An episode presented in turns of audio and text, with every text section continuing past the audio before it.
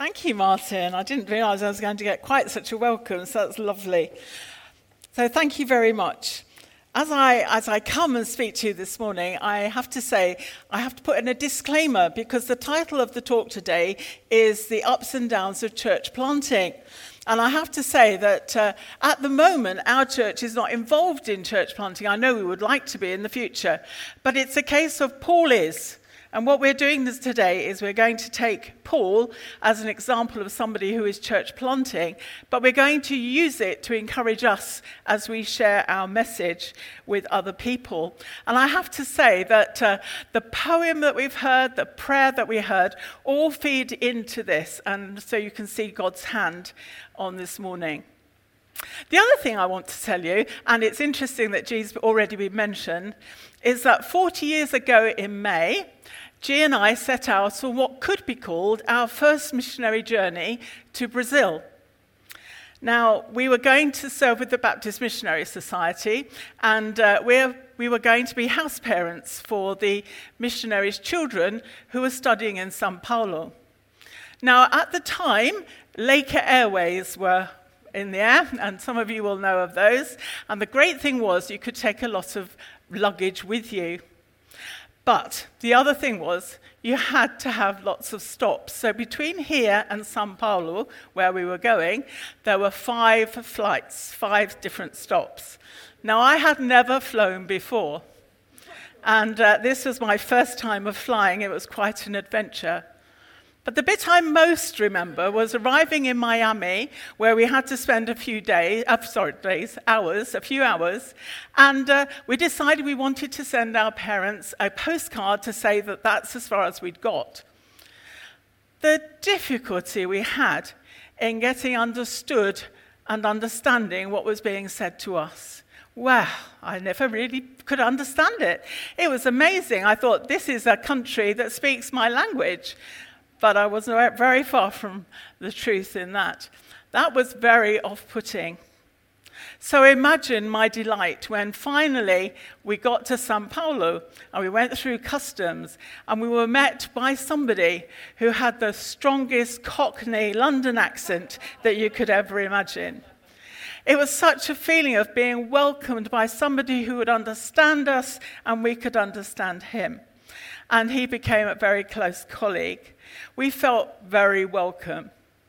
Now, why am I saying all that? Well, I think that's how Paul must have felt when he was going around from synagogue to synagogue, from group of people to the next group of um, Jews.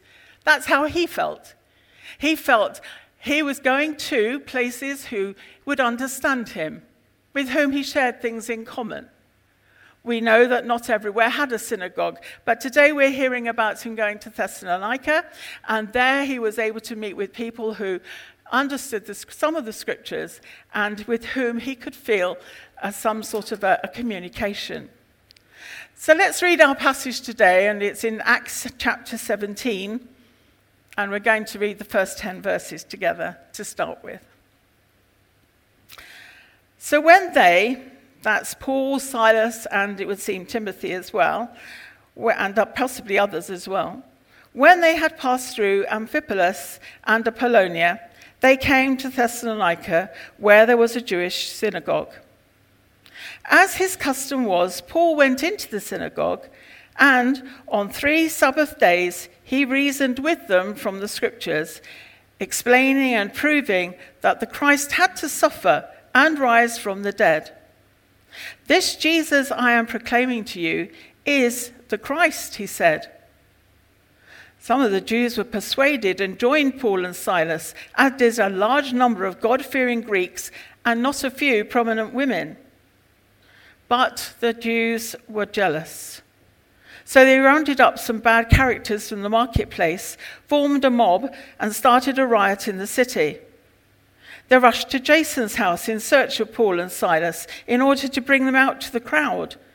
But when they did not find them, they dragged Jason and some other poor brothers before the city officials, shouting, These men who have caused trouble all over the world have now come here, and Jason has welcomed them into his home. They are all defying Caesar's decrees and saying that there is another king, one called Jesus. When they heard this, the crowd and the city officials were thrown into turmoil. And then they put Jason and the others on bail and let them go. As soon as it was night, the brothers sent Paul and Silas away to Berea. And we're going to follow them to Berea in a minute or two. But first of all, let's have a, a recap.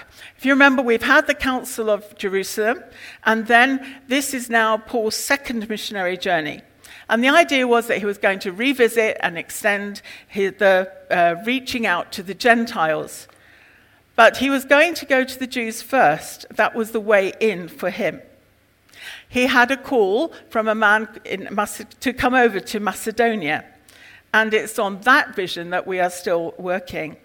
So, first of all, he went to Philippi, and we heard last week of all the times, uh, all the things that happened there, and the excitement and the bad things that happened in Philippi. And here he is going from Philippi to Thessalonica, and he goes through Am- uh, Amphipolis and also Apollonia. He passes them by. I'll come back to them at the end. His strategy, you see, was to set up centres, and from there the gospel would spread. So we had some wonderful encounters last week with, in, with Paul in Philippi, where they went to a place of prayer. But I have to say, in Thessalonica, there was a synagogue, so that's where Paul went. And there he went and he met with Greeks who were called God-fearers, and he went to speak to the, to the Jews. Now, he was a visitor, but he was known to be a Pharisee. And Pharisees were, had very good education. They knew how to speak to people, they knew how to debate, they could reason, and they could take the textual argument. And so, not surprisingly, he was invited to address them. Now, I have to say to you that that happens in other missionary contexts, I know. Recently, in a conversation with Lizzie, who's in Peru, uh, she told me that when she went to check out the water filters in Mariscal Gamarra, she took a raft of material with her because she knew she would be asked to speak either to the children and or to the adults. And sure enough, she spent a lot of her time there speaking to the, to the other people about her Christian faith. It was a common thing to happen. Here was a Paul, a man of standing, a man who obviously understood his scriptures, and he was invited to preach. So, what did he preach about? Well, first of all, he started with where they were at, and they knew their scriptures, the Old Testament as far as we're concerned. They knew those scriptures, they read them, and they reasoned, could reason from that. And that's where he started. He started from their point of contact. And he realized that actually their understanding of the expectation of a Messiah was missing a little bit somewhere. In that they were expecting this ex- wonderful Messiah to come in and to save them, to overthrow the Romans, to bring justice and victory. And sure enough, we know that when Jesus comes again, that is what he's going to do. But their understanding of the Messiah didn't include the fact that he was going to suffer and he was going to die. And so, using their own scriptures, using the scriptures that the Jews and Paul knew, he spoke to them about the fact that Jesus, uh, that the Messiah was indeed going to suffer, and through his death, there was going to be justification. So he began then to speak about Jesus, about his life and his death and his resurrection and the whole hope and the thrust of salvation that comes from Jesus. And then Paul said, Jesus and the Messiah, they're the same. So he had a three point, a threefold thing, if you like. One, the Messiah, two, Jesus, and then thirdly, he brings them together. And what's the response? The response is wonderful, like it had been in Philippi. We are told that there were not a, le- a few Gentile, God fearing men who attended the synagogue who believed. Yes, and there were Jews. And there were not a few uh, eminent women, which obviously pleases me. but then, and I have to say, in this story, we have equal weight is given to the negative as it is to the positive. The Jews are jealous. Why? What are they jealous of? Why are they called jealous? Well, I think anybody who gives a popular message or is somebody is being seen to be popular and understood is going to cause have some people who are jealous of them. Wherever things are well received, there is a jealousy. We know that ourselves as we look at life. And then, of course, Paul had notoriously changed sides. He'd been their great champion, he'd been the one who'd been persecuting Christians and now he was one of them. Yes, they were jealous. And they did what quite a few other people were doing, and we can see it in our own time. They went to the marketplace and they stirred up a mob. They found some people who would be happy to go with them to cause a fuss. And so they went to Jason's house. Now, Jason had obviously given a home to Paul and the other uh, believers. So he, it seems to be like a, a place where a church could meet. And when they went there, they didn't find Paul. And so what did they do? They put, took poor old Jason and they took him up before the magistrates and they, they accused him as if they were accusing Paul. First of all, they said they've been causing trouble all over the world. Well, all over the world was all over the known Roman world. And who was causing the trouble is my question. But they were, that's what they were accused of. And they were also accused of the fact that they were saying that Jesus was a king, and that was going to go against the fact that the uh, Roman emperors were the kings, if you like, they were the highest people. To say another king was reigning was traitorous indeed. It was a very serious charge. And so when the people in Thessalonica heard this, they were very concerned because they didn't want their city to be known as somewhere where it's going to go against uh, Caesar, because they knew that the Roman overlords were really quite uh, brutal in their putting down of insurrections. And so they, the magistrates bound Jason over until he could get Paul and Silas away. So that's what happened to, to them in uh, Thessalonica. It sounds very similar to Philippi, doesn't it? There's a wonderful giving of the good news, then there's, uh, and there's a response, and then there's opposition. So he gets them away at night, and they go on to their way to Berea, which is about 45 miles away. So let's continue reading from Acts chapter 17, and we'll start again in verse 10. So on arriving there, that's in Berea, they went to the Jewish synagogue. Now, the Bereans were more of, an, of a noble character than the Thessalonians, for they received the message with great eagerness, and they examined the scriptures every day to see if what Paul had said was true. Many of the Jews believed, as did also a number of prominent Greek women and many Greek men. When the Jews in Thessalonica learned that Paul was preaching the word of God at Berea, they went there too, agitating the crowds and stirring them up. The brothers immediately sent Paul to the coast, but Silas and Timothy stayed at Berea. And the man who escorted Paul brought him to Athens and then left with instructions for Silas and Timothy to join him as soon as possible. It's becoming a, quite a, a pattern that we can see, isn't it, of what's happening. So once again, he finds the synagogue.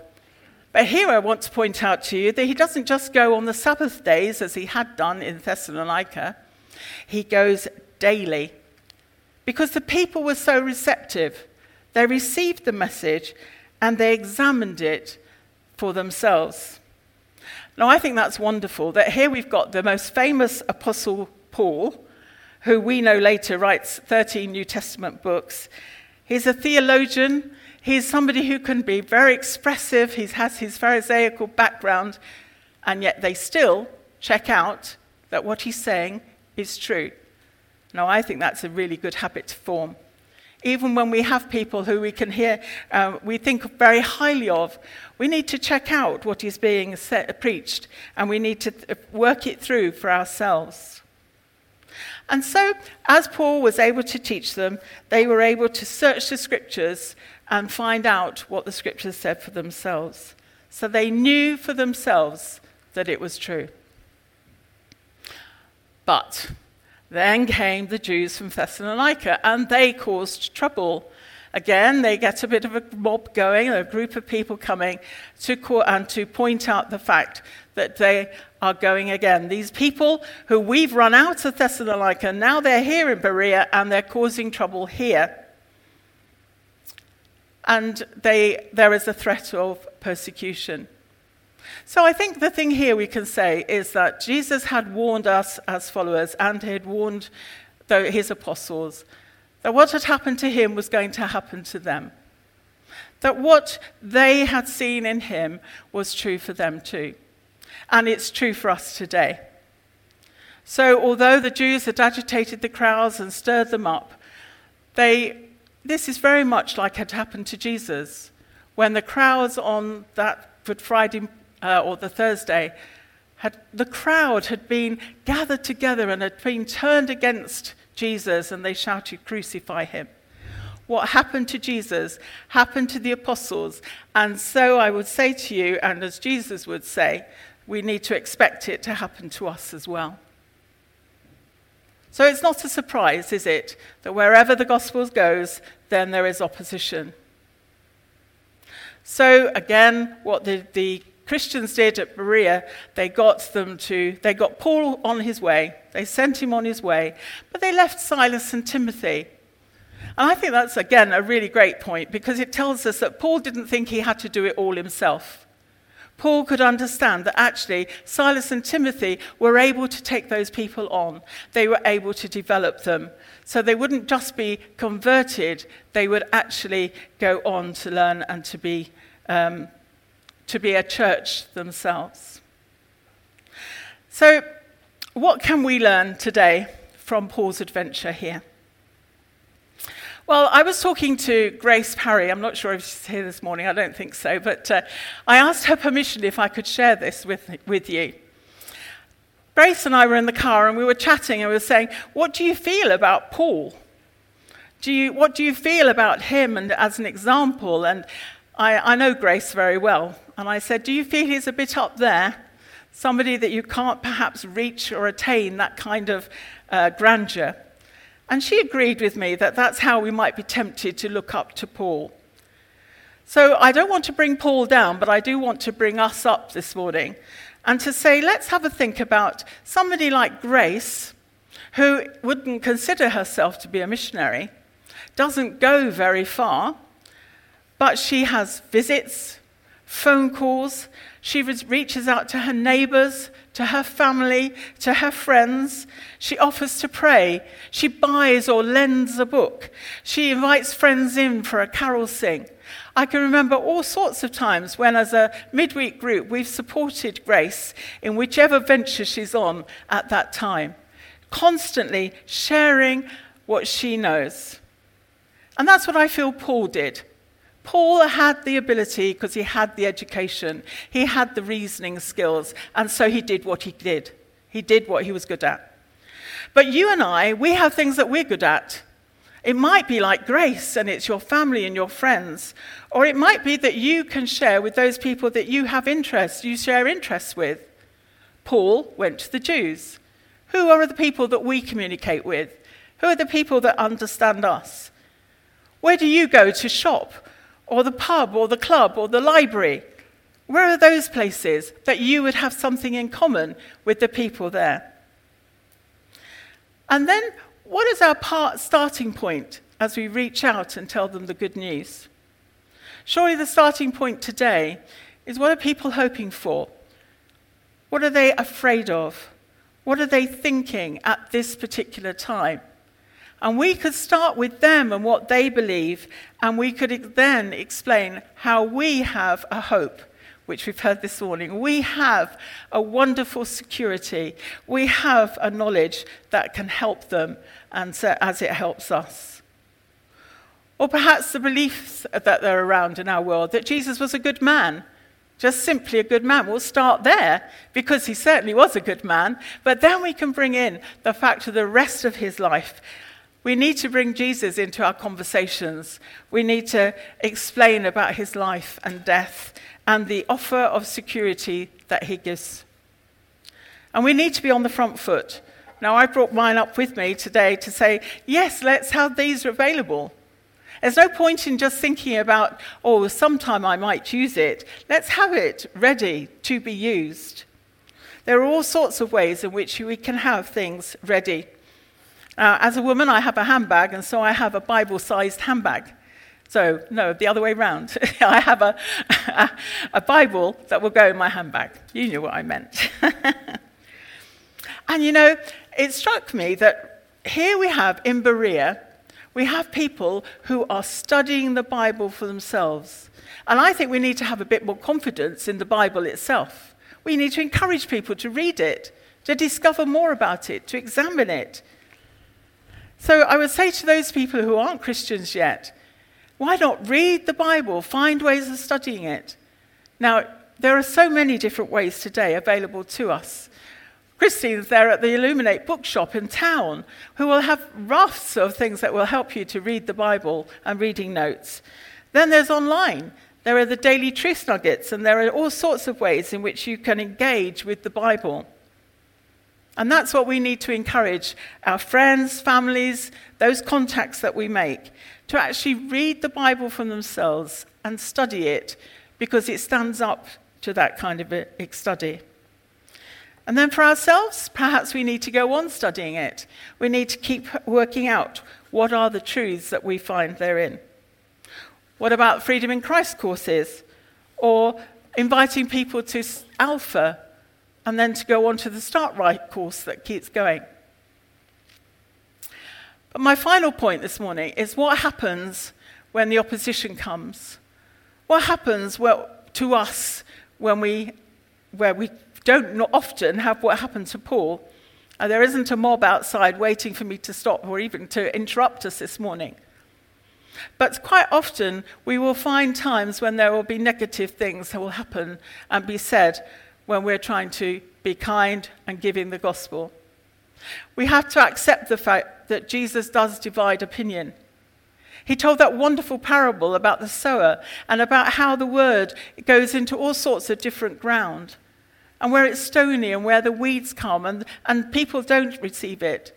But thankfully, too, there is a wonderful seed that goes into the good soil, and there is a hundredfold. So, the temptation with Thessalonica, particularly, I think, is to see the negatives, to see, oh, look what happened to them there. But if we see the whole picture, don't just look at the negatives, we see that a church was established, and we know that because we have the letter to the Thessalonians. We know that there were Greeks there, there were Jews, there were God fearing people, there were women, and they accepted the message. Yes, a church was established. And we don't know what will happen when we share our faith with other people. We thank God for sensible people like Jason, who was kind and hospitable and was prepared to be hauled up in front of the magistrates. And there's somebody from Berea mentioned at the end of Acts, a person called Sopater. So let's not forget the individuals too, they are important. And oh, by the way, you remember at the beginning I said that he passed through Amphipolis and Apollonia. I found it a great delight to realize that they weren't forgotten by God either, because they had bishops very early on in the church history. So you never know where those small seeds are going to go and where they reach out to. So I want to encourage you, and we had that wonderful poem this morning, which I'm sure will go on Facebook. I want to encourage you to see the fact that it's our mission, it's our ministry too, and whatever comes, whatever opposition comes our way, we need to take what Paul did and we need to do it in our way for God's glory and for his kingdom to come. Thank you.